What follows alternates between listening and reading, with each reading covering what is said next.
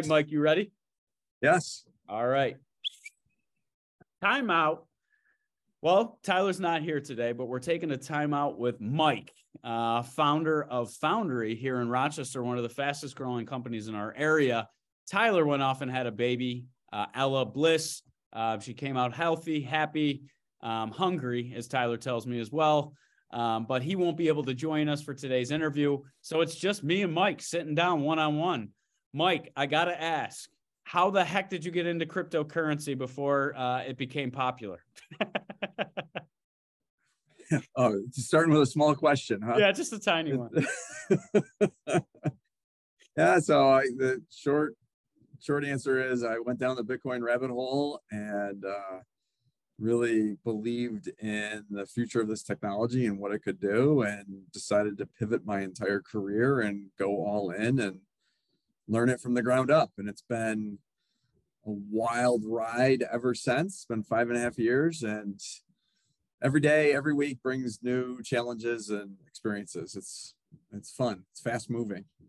I'm I'm excited to get into the meat and potatoes there. I thought yeah. I had to ha- hammer you with that question because all right, some wow. still don't really understand what uh, what the whole cryptocurrency is. I, I, have these conversations with my grandparents sometimes, and I still don't understand what that is. And I was like, me either. Uh, I'm trying, but so Mike, Tyler and I typically always ask if if you were to put up a billboard on 390 what would your message be out to the Rochester community? Just what is your personal message out to the community that you look to share?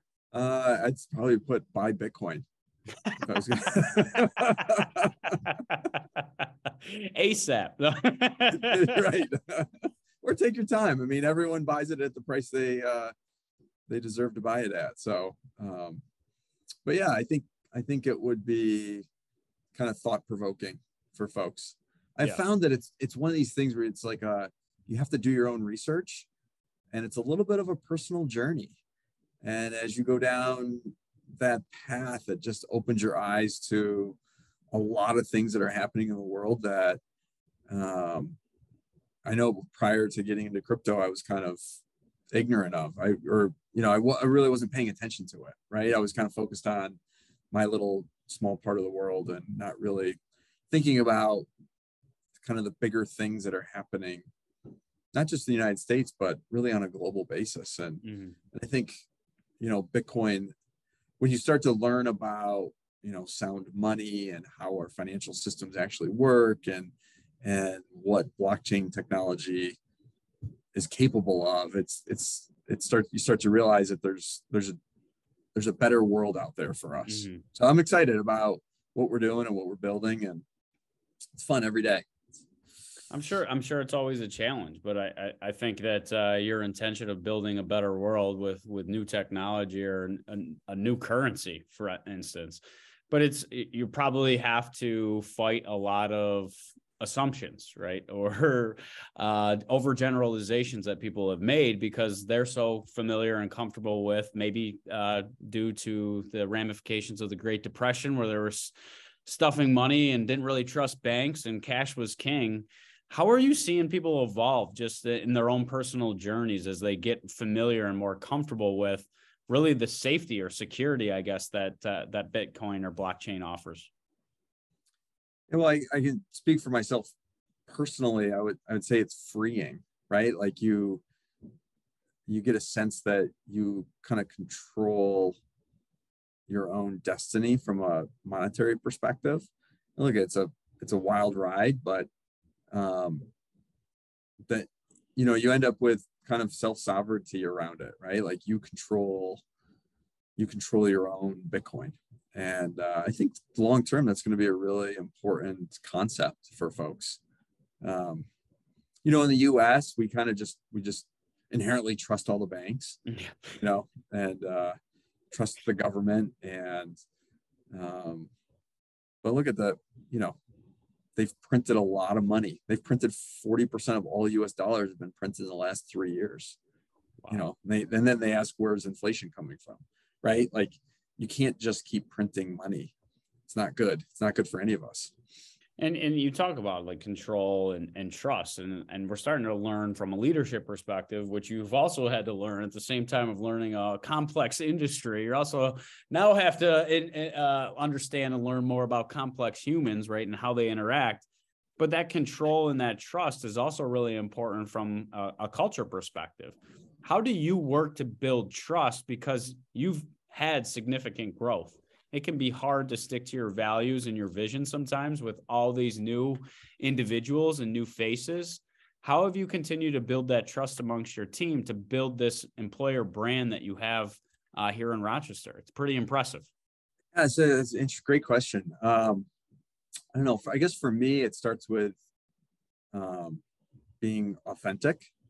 Um, so, kind of what you see is what you get. Um, you know, telling it the way telling it the way it is, being being truthful about where we're at. Uh, I think we, you know, we've worked really hard at Foundry to build a strong culture. Uh, we've got an incredible mission, and you know, trying to find the right people that align with that mission and that culture. And when you when you get people that are all on board with that, um, then you know then create an environment that allows folks to um, be open and honest about what's going on right? Like it's mm-hmm. not things aren't always rosy. Sometimes there's there's tough tough things you gotta you gotta tackle and you gotta be able to do that as a team. So um yeah it's been fun. It's been it's been a long I'm, I'm sure and you probably learn every day and and that's it's yeah. probably a learning journey because you're also in an environment, right? You co- totally switch gears yourself. You switch careers, you switched industries, you switched passion. Um, so you've probably had to rely on some of your team that may have had more industry experience or knowledge than you um, to teach you things. Uh, and, and probably by asking really good questions and being curious because of this whole new world. Um, when you talk about obviously kind of building a culture and and you talk about uh, I mean maybe some of the the the ingredients or keys to your success what would you put your finger on is what is different about this environment that you've created at foundry comparatively to some of the other places that you may have worked in the past maybe a bartending job or a waitering waiter job? Um, how would you compare it to the and, and why right? Because i think there's always a reason why those values mean something to you mike I, I think for me you know i've always been of the opinion that you want to surround yourself with really good people, right? So uh, we we have an amazing team. I've got an amazing leadership team. Um, they're all bought into what we're doing.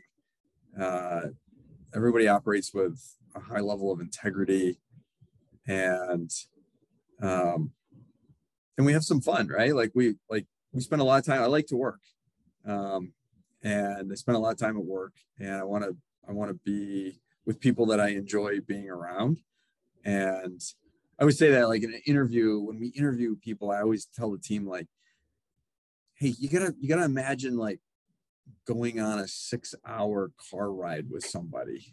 like, do you want to sit in a car, just the two of you for six hours or eight hours?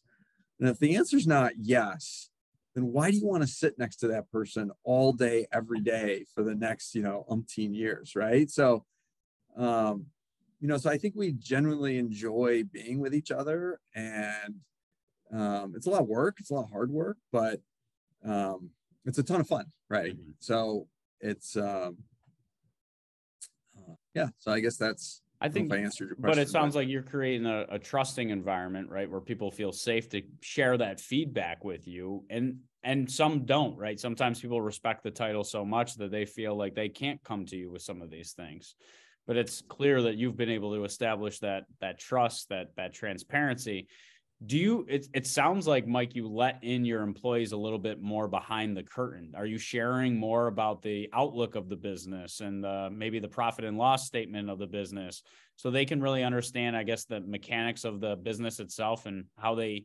individually move that needle forward for the organization yeah so we we spend a lot of time communicating with the team right so look at three years ago, it was just me. Two years ago, it was like 10 of us. And today, I think there's around 170 people, right? Wow. So as the organization has evolved, we've had to kind of change and and think through like how do you keep how do you keep everybody aligned? How do you keep spreading the message? So we do, you know, we do weekly all team calls. Um, and it's been it's been fun. We, you know, we grew the whole business right through COVID, right? So mm-hmm. We had to get used to being remote. Um, and uh, and so we created all kinds of different ways of connecting with folks. Um, so we do, we do these like one quick answer, you know, like one word answer questions, and everybody gets to to answer those questions. And we still do it today with 170 people. We can go through a question in about 20 minutes, oh, right? Oh, wow. And it's just fun to see like the dialogue that's starting to happen in the chats and connecting with different people. And we do monthly town halls. And we do we share a state of the state of the business and kind of what our focus is and where we're going. And and uh, that's been that's been super important. I also think having like a really good operating system is important. So we've engaged uh, with a, a, system called eos um, it's a entrepreneurial operating, operating system or something system, it's a yeah it's uh try the traction book uh, um, and that's been a great framework to get people aligned around goals and what's important this this quarter and this month and this week. Uh, so that's been that's been a great tool. I highly recommend it. You know, I spent a big chunk of my career working in like corporate America, mm-hmm. and they typically have their own kind of flavor of an operating system.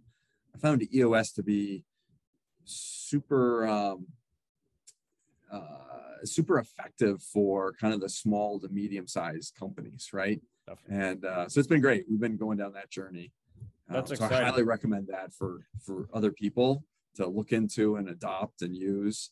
It's worth the time and energy to do oh, that. I, I believe it wholeheartedly. It's uh, it's funny because uh, I, am talking more about entrepreneurial leadership, right? And uh, I think you hit the nail on the head. When most people, um, if you ask them, if are you creative, do you have an entrepreneurial mindset? Most people would say yes and it just makes all the sense in the world from an operating procedure because i think the standard right if you say the corporate america structure that has been given right and then we see entrepreneurs like uh, uh, we've seen musk we've seen uh, zuckerberg we've seen everybody all of a sudden become entrepreneurs but rush to go into that same box as the rest of corporate america through policies procedures and they almost inherently write out the innovation the creativity the uh, networking, the branding, and create these, whether intentional or unintentional, silos within the business that they're only working on their one mission and vision, um, not really caring about the other department's mission and vision, saying, that's not my job, that's not my lawn, right? That's your responsibility. And that's where the entrepreneurial mindset model made so much sense coming out of the pan- pandemic when most people want to feel empowered and enabled. And, and if you give them that space and build that environment with the right new, new nutrients, like you, you were saying earlier, and fully trust them, it's amazing what relationships that they'll develop internally to basically build their brand internally and externally to the organization. Because then all of a sudden, turnover is your business's or side or, or, area of of importance, not just HR's, which typically gets blamed today. I love that mindset.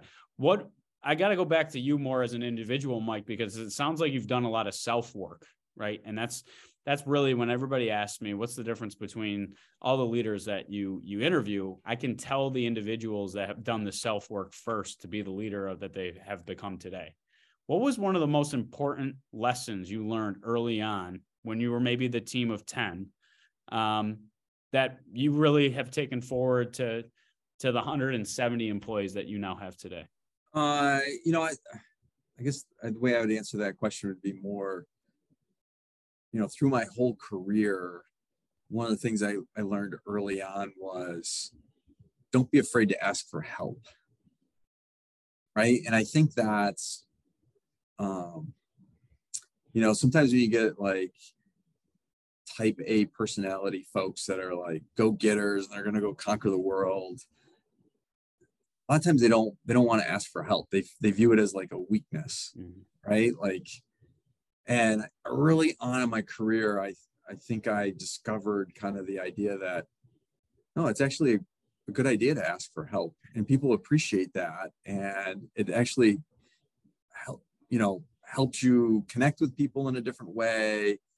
You gonna it helps further your career. You're able to solve problems faster like so i, I really think uh, so for me creating an environment where people feel comfortable to ask for help to make mistakes you know like i'm, I'm always thinking like how like i want to give folks want i think people for the most part people want to inherently better themselves better the company like they want to excel. So creating an environment that allows them to the freedom to excel i think is is is critical and i think part of that is this idea that it's okay to ask for help mm-hmm.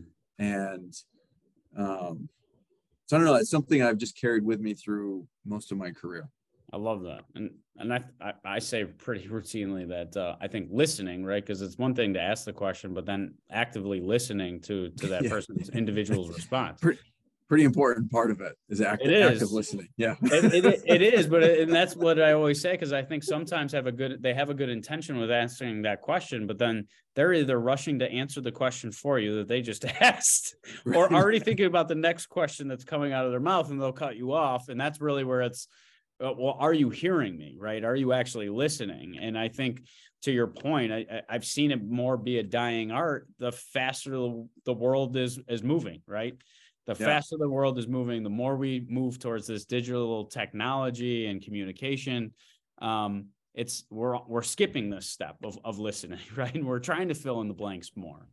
Uh, and i think that's kind of what you talked about is through your town halls through your through your weekly meetings with your employees you've really opened up the listening channels with your employees. What when's the last time or when have you made any changes based off of employee feedback there at, at foundry because it sounds like you guys are actively I, listening quite continuously. Yeah. Yeah look at this industry our the the, the whole crypto space blockchain space it moves so fast. Mm-hmm. um it's hard to even it's hard to even comprehend it until you've experienced it. Um, so every i'd say every 90 days like the entire industry is changing right? So wow. we always joke that we you can put together you know we sit down and it was like oh let's create a three-year plan. Ah well forget that. Let's create a one-year plan. Okay but every 90 days you got to like stop and literally rethink the one-year plan as to is it going to is it playing out the way you think it's going to play out? Um, so in terms of you know one of our like one of our core values is is we call it bend don't break and it's around being flexible right? So i feel like um, we're every day we're listening and we're making adjustments right so we're still even though we're 170 people we've only been around for three years we're still we still act a little bit like a startup in mm-hmm. some respects. Um, we're trying to like keep the best parts of a startup culture, yeah. yet you know the reality is yeah if you get as you get bigger you do have to put policies in place and you know bureaucracy definitely starts to to seep in but we're we work really hard to make sure we're we're super flexible and we're open-minded that's another one of our core values right being open-minded we call it parachute mind i love that and I think I think do you find being in such a rapidly evolving industry itself that it makes you and your leadership team as well as managers more comfortable with change? You have to be comfortable with change to work in this industry. Like if you're not, this is not the place for you. Right? Like it's very, yeah. You know, and, and, and we send that, we tell people that like, hey, look, there's a lot of uncertainty, there's a lot of chaos, it's moving fast. If that if that isn't who you are, mm. it's probably not the right right place for you. You know, so like look for a different job. Yeah. But I mean, not gonna be fun. And look at right there during the interview process. I think you guys are being transparent, open, and honest with the candidates to to paint that realistic image of what the industry, what is a day in the life. But I, I, I seemingly see others right that will paint a totally different picture and then are surprised when their turnover rates are high within the first 90 days. Um, yeah. But I think your transparency, you're building that even on day one with even a potential candidate. If I asked you what motivates Mike, like what gets you out of bed every day, what's your daily intention that you repeat to yourself? What is that message that you continuously repeat in your mind, Mike, that that fuels you or gets you out of bed in the morning? I, I think it's it's something around like I have a lot of passion with working with others and kind of inspiring them to to reach their full potential and have a positive impact on the world. You know, like I I don't like working alone. I like working with others. And it's always like, how do we get more? How do we make a bigger impact? How do we do something significant? Um, and how, how do you grow as an individual?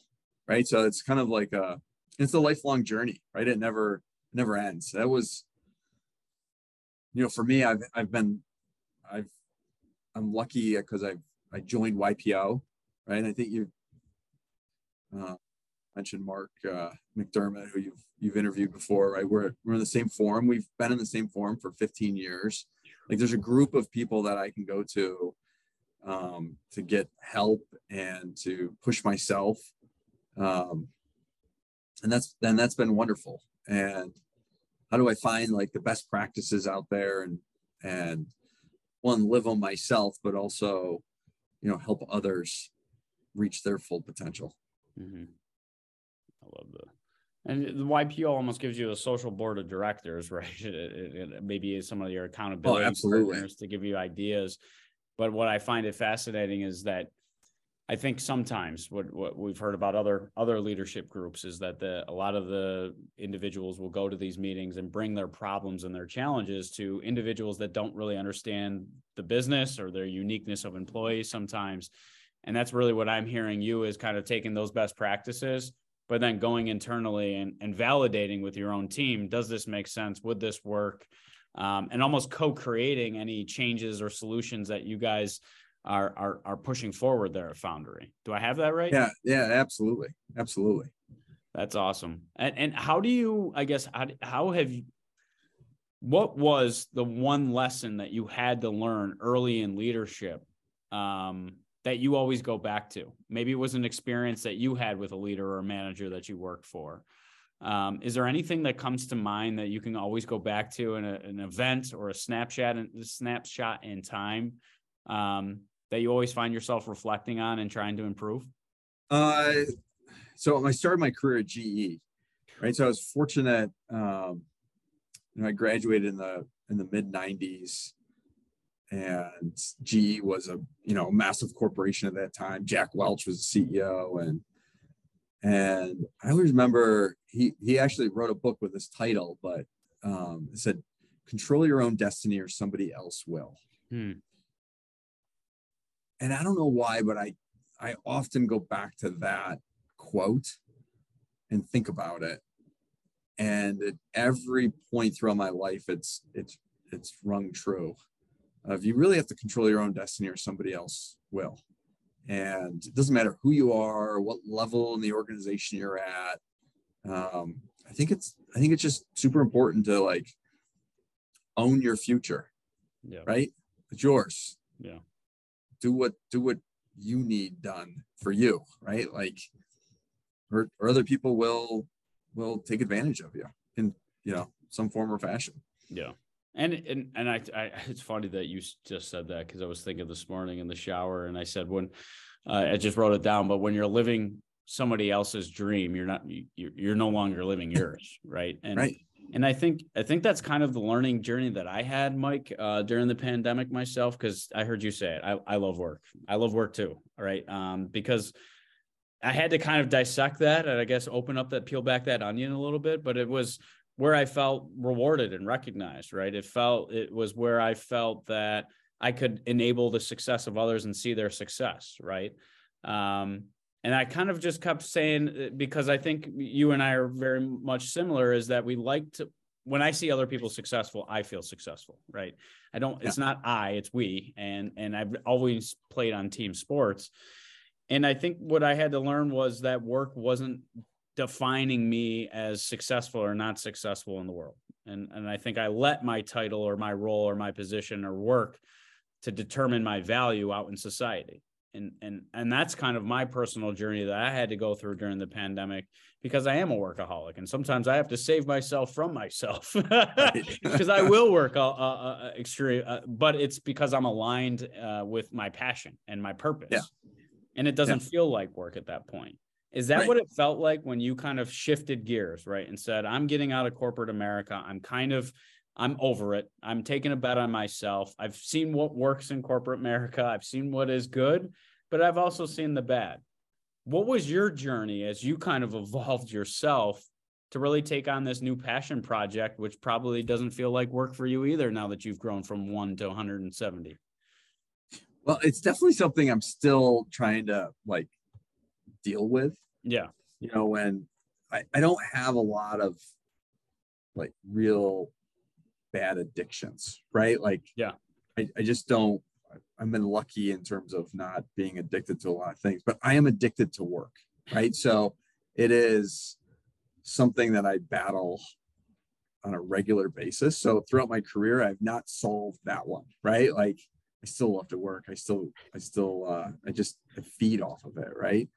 Um, the, I would say, you know, I've, I've had a, I've had the chance to do a lot of different things in my career, a lot of different experiences, and it's been a ton of fun. And I've, it's been amazing. I've worked with some great people, um, and you know, this last, this last run was more uh, when I learned about in 17 when I was reading about blockchain technology and Bitcoin, and it reminded me of the start of the internet.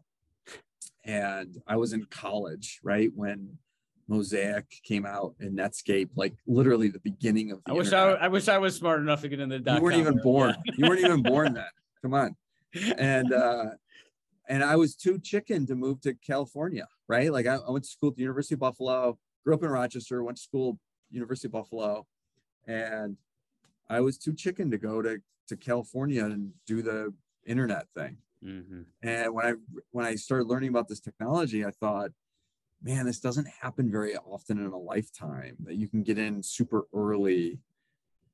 And I have an amazing wife, and she's like, go for it. So I, I really I pivoted the my whole career to start over from ground zero and learn a, a brand new industry. And I thought, you know, if I can stick with it long enough, I can help bridge the gap to the old world to this new world. Mhm. Um, I'm still waiting for that to happen. It's been five and a half years. I still believe that we're going to bridge that gap when, you know, everybody is, you know, engaged in this new tech.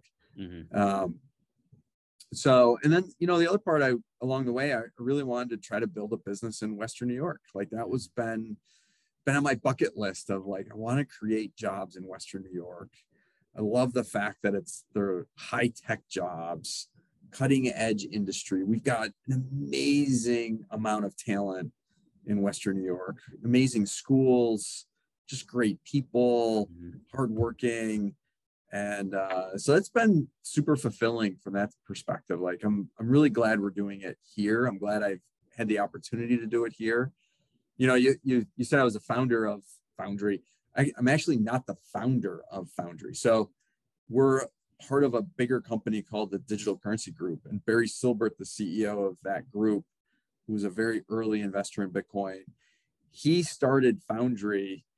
He wanted to get into the mining space and he asked me to come run it. So I was like employee number one. And he basically said, Here's a white sheet of paper. Go figure out what we can do. And I said, Well, I don't want to move to New York City. And he, he's like, I don't want to build more businesses in New York City, build it in Rochester. And it was just like a dream come true, right? It was like, wow, I can't believe I get a chance to to do something here locally. Mhm. So it's been fun. It's been a lot That's amazing.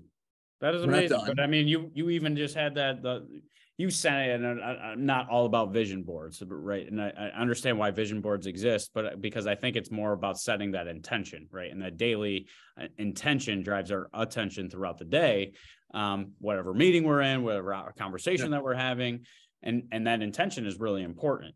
And what I wanted to go back to is is you and I being workaholics, right? Um, and and we're kind of learning about the world of work, This is a right? therapy. This is a Yeah. therapy session. Yeah, this is turning into my therapy. didn't know I signed session. up for a therapy session. yeah going back, but I'm the same way, right? And sometimes I can get frustrated if I feel like the same level of effort and energy is not being applied on the other side. And that's somewhere where I have to that's a common common challenge for me, right? And and I don't let it come out, right? I, I know enough not to do that. Um, but sometimes I can take that and, and internalize that as stress when I don't think others care as much as I do towards the, a given outcome or how we're viewed, right? Our brand. Um, how have you had to deal with that? Because I, I know that's probably a potentially an area, and maybe I'm wrong. Maybe it's not an area that you think of often. Um, being a workaholic myself. yeah, so I I try my hardest not to like project that onto Correct. others, right? Like everyone's got their own path through life. Um, so I, for me, I think it starts with the hiring process and making mm-hmm. sure you've got people that align with your mission. Um, and then, um, and then, you know, I, I don't know, I, I look at it, we all have personal lives and we've all got stuff going on in our personal lives that everyone has to balance. And I think it's super important to give space to folks um, for that balance, right? And I learned, I learned that lesson early on, and I will be forever grateful for some leaders who gave me space when I needed it. Mm-hmm. So I, um, so I guess I don't get too hung up on, like I don't care how many hours people work, whether yeah. they're in the office, out of the office. We got stuff to do, and yeah. as long as it's getting done, yeah. I'm, I'm pretty I'm comfortable with it. I love it. Yeah. And I'm just going to go back to uh, to you talking about uh, missing out on the internet era, and you you felt like you were too chicken, right? And yeah, it reminds me of this book that I keep reading my 17 month old son. There's two books: What to Do with a Chance and What to Do with an Idea, right? And it's it's funny, right?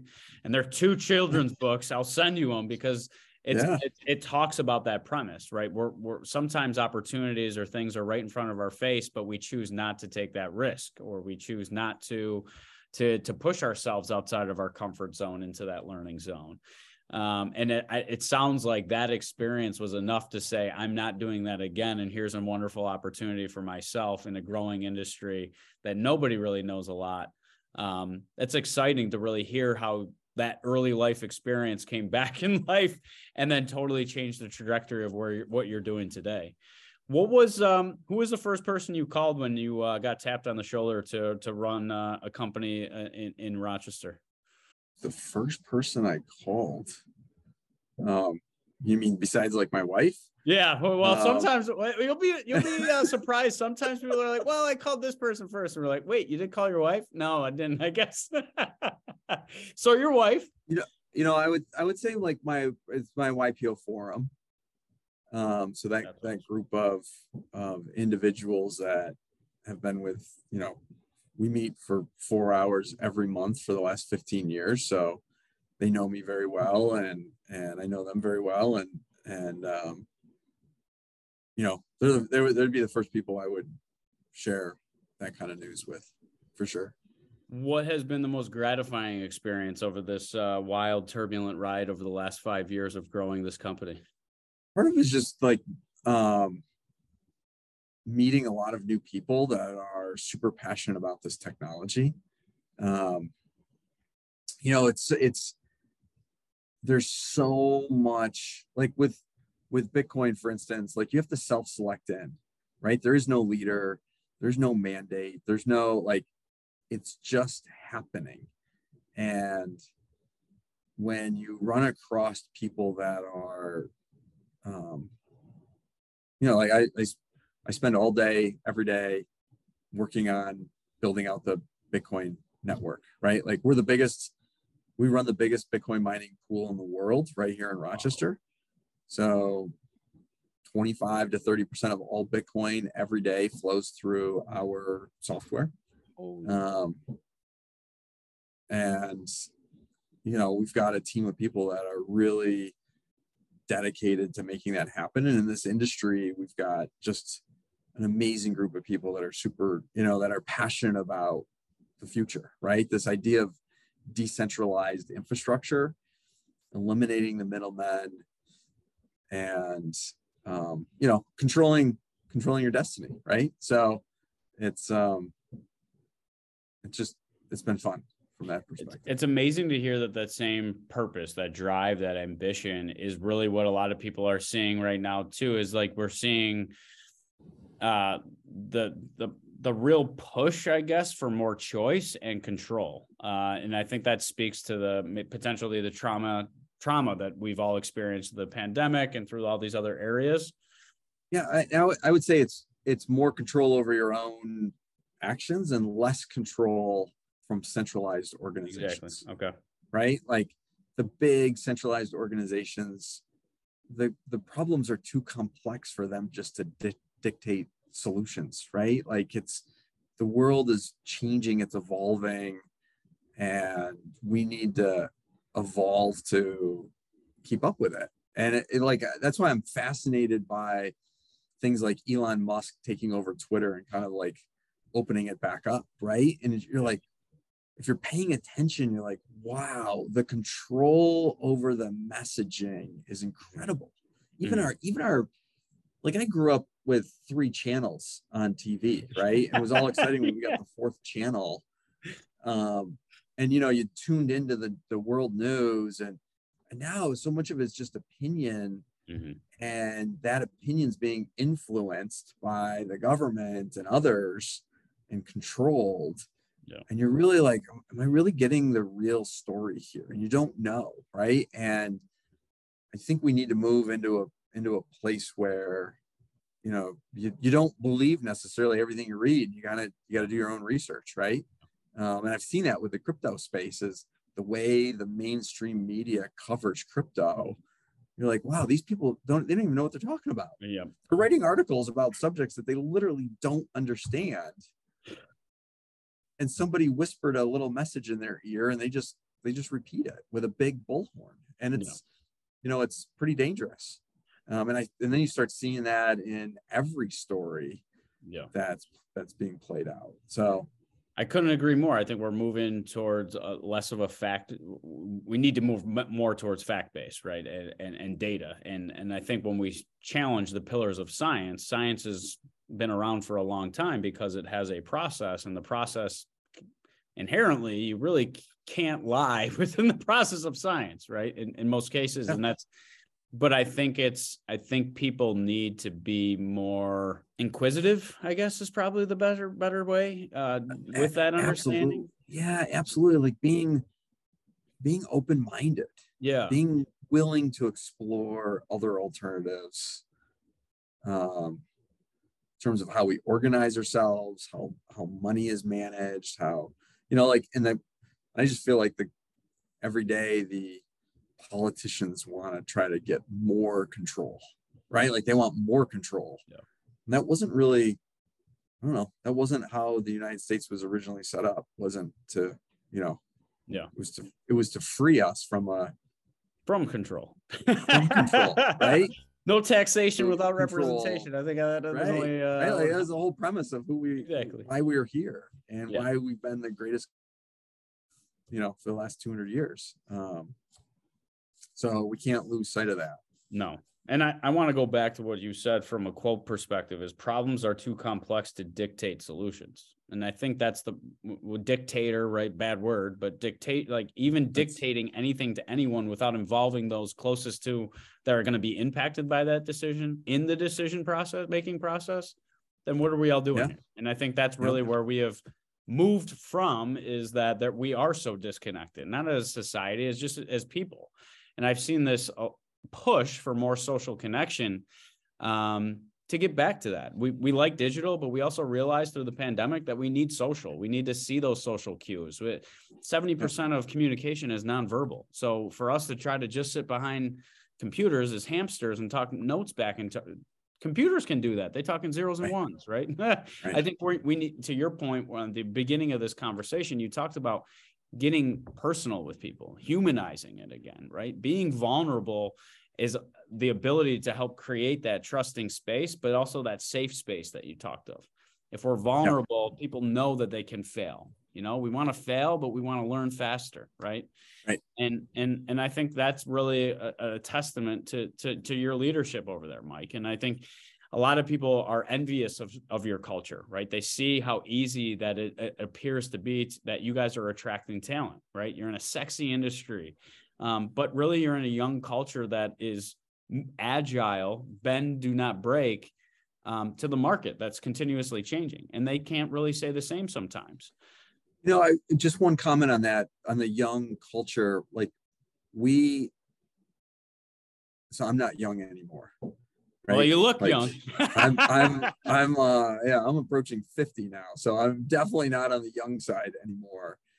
But I think we've, what, what I'm excited about, I think we've done a really good job of blending people that are, that have lots of knowledge of the industry with folks that have lots of years of experience and know how to build institutional grade products, right? That, um, and I think it's more around like young at heart, maybe, as opposed to just young. Mm-hmm. Um, and I think that's that's pretty important, especially being an old guy. Uh, you know, like I still have that mm-hmm. same, you know, hunger as I was when I was in my early 20s, right? Like it's still there. And I think that's true for lots of folks. And and I think a lot of people just get stuck in, you know, sometimes in corporate America, and it's kind of it just feels like a dead end, right? And it kind of like burns, it like smothers that fire. Okay. Um, so and then they get corporate America has a chance to light the fire with lots of their folks, right?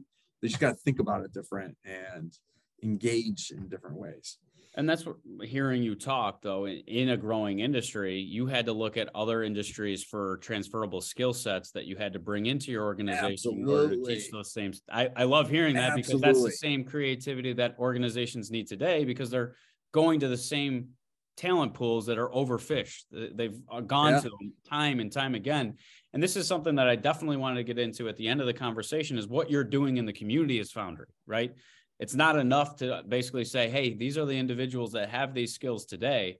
I know you guys are taking it one step further to really get out in front of the the the uh, high schools and programs in the community to kind of teach and educate students of what this industry is and what the potential is for them. Yeah, I think the the you know the the program that uh, we're you know really focused on right now, we're putting a lot of energy and effort into is our we call our mining our mining engineer fellows program. And they're they're mining engineer fellows. The program's called rock the block.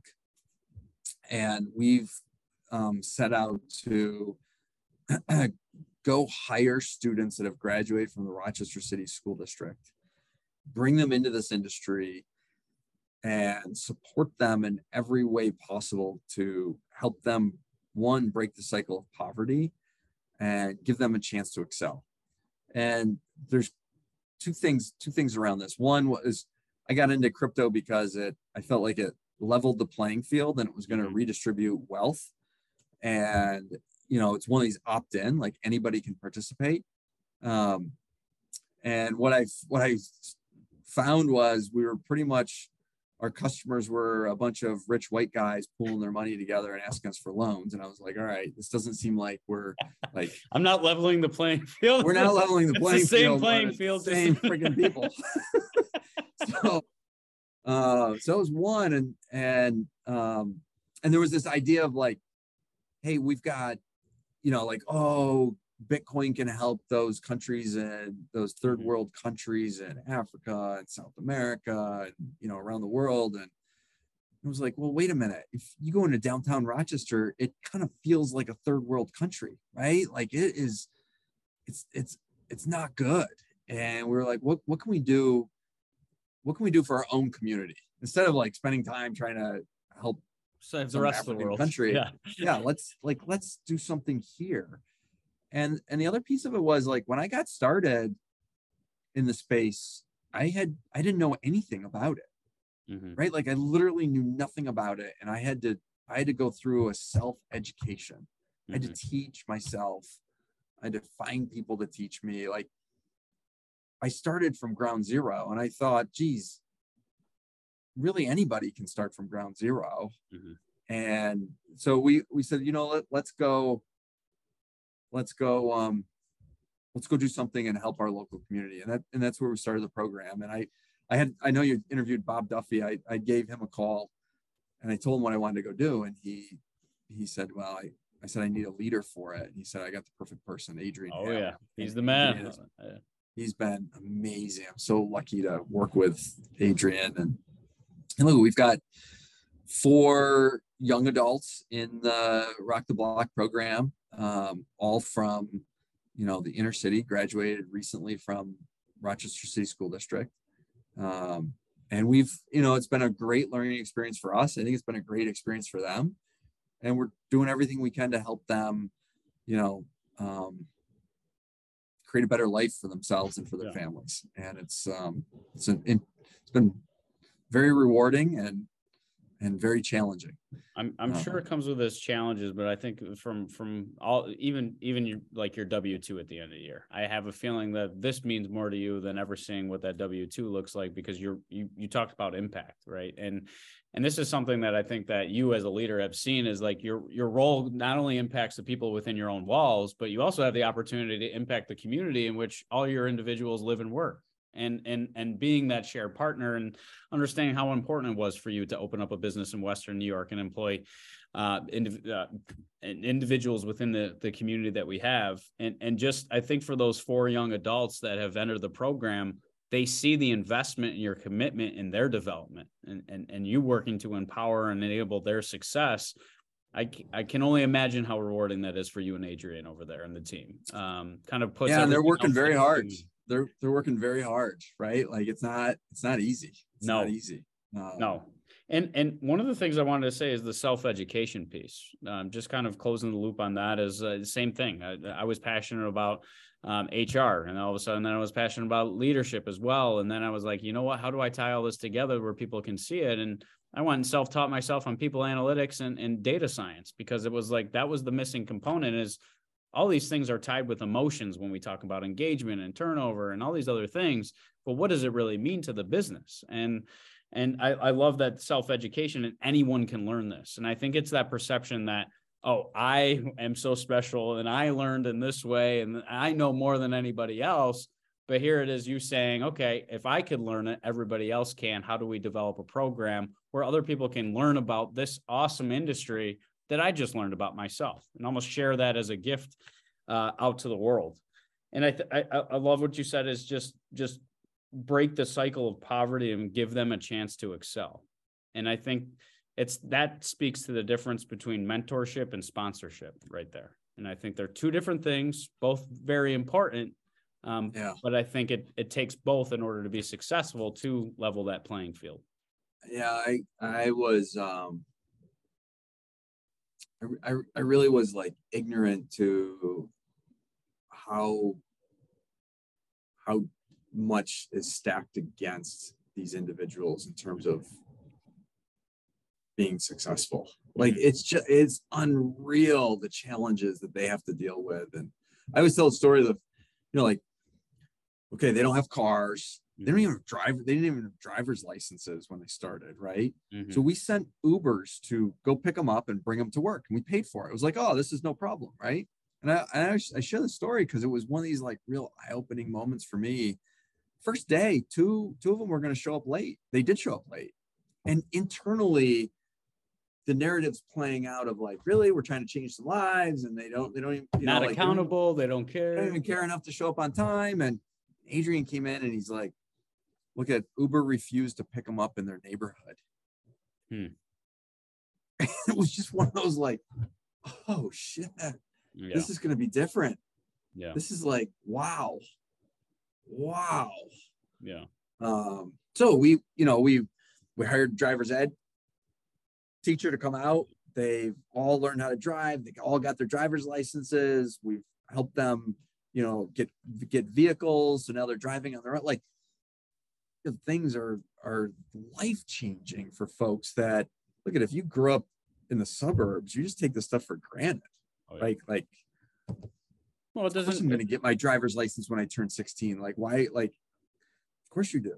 Yeah. And it's not it's not the case for everybody. And I think that talks about society as a whole. If we're not asking questions and we're not inquisitive, we're never going to ask somebody else about their day, what their experience was. And to your point, if we don't have the energy, we fill in the gaps with more assumptions, right? And we just assume the answer to those questions. How how important has that been for your learning journey? I guess as a as a as a CEO now, um, seeing maybe the, some of those potential roadblocks and those challenges, has it opened up your eyes to some of the other challenges as it relates to diversity, equity, and inclusion? Oh, hundred percent, right? Like, it's not you can't just like know, hang the poster on the wall, right? Like just like those values. yeah, like and like sometimes I get quite like we should, you know, we should donate more to the community or whatever. And it's like, no, look at we're really focused on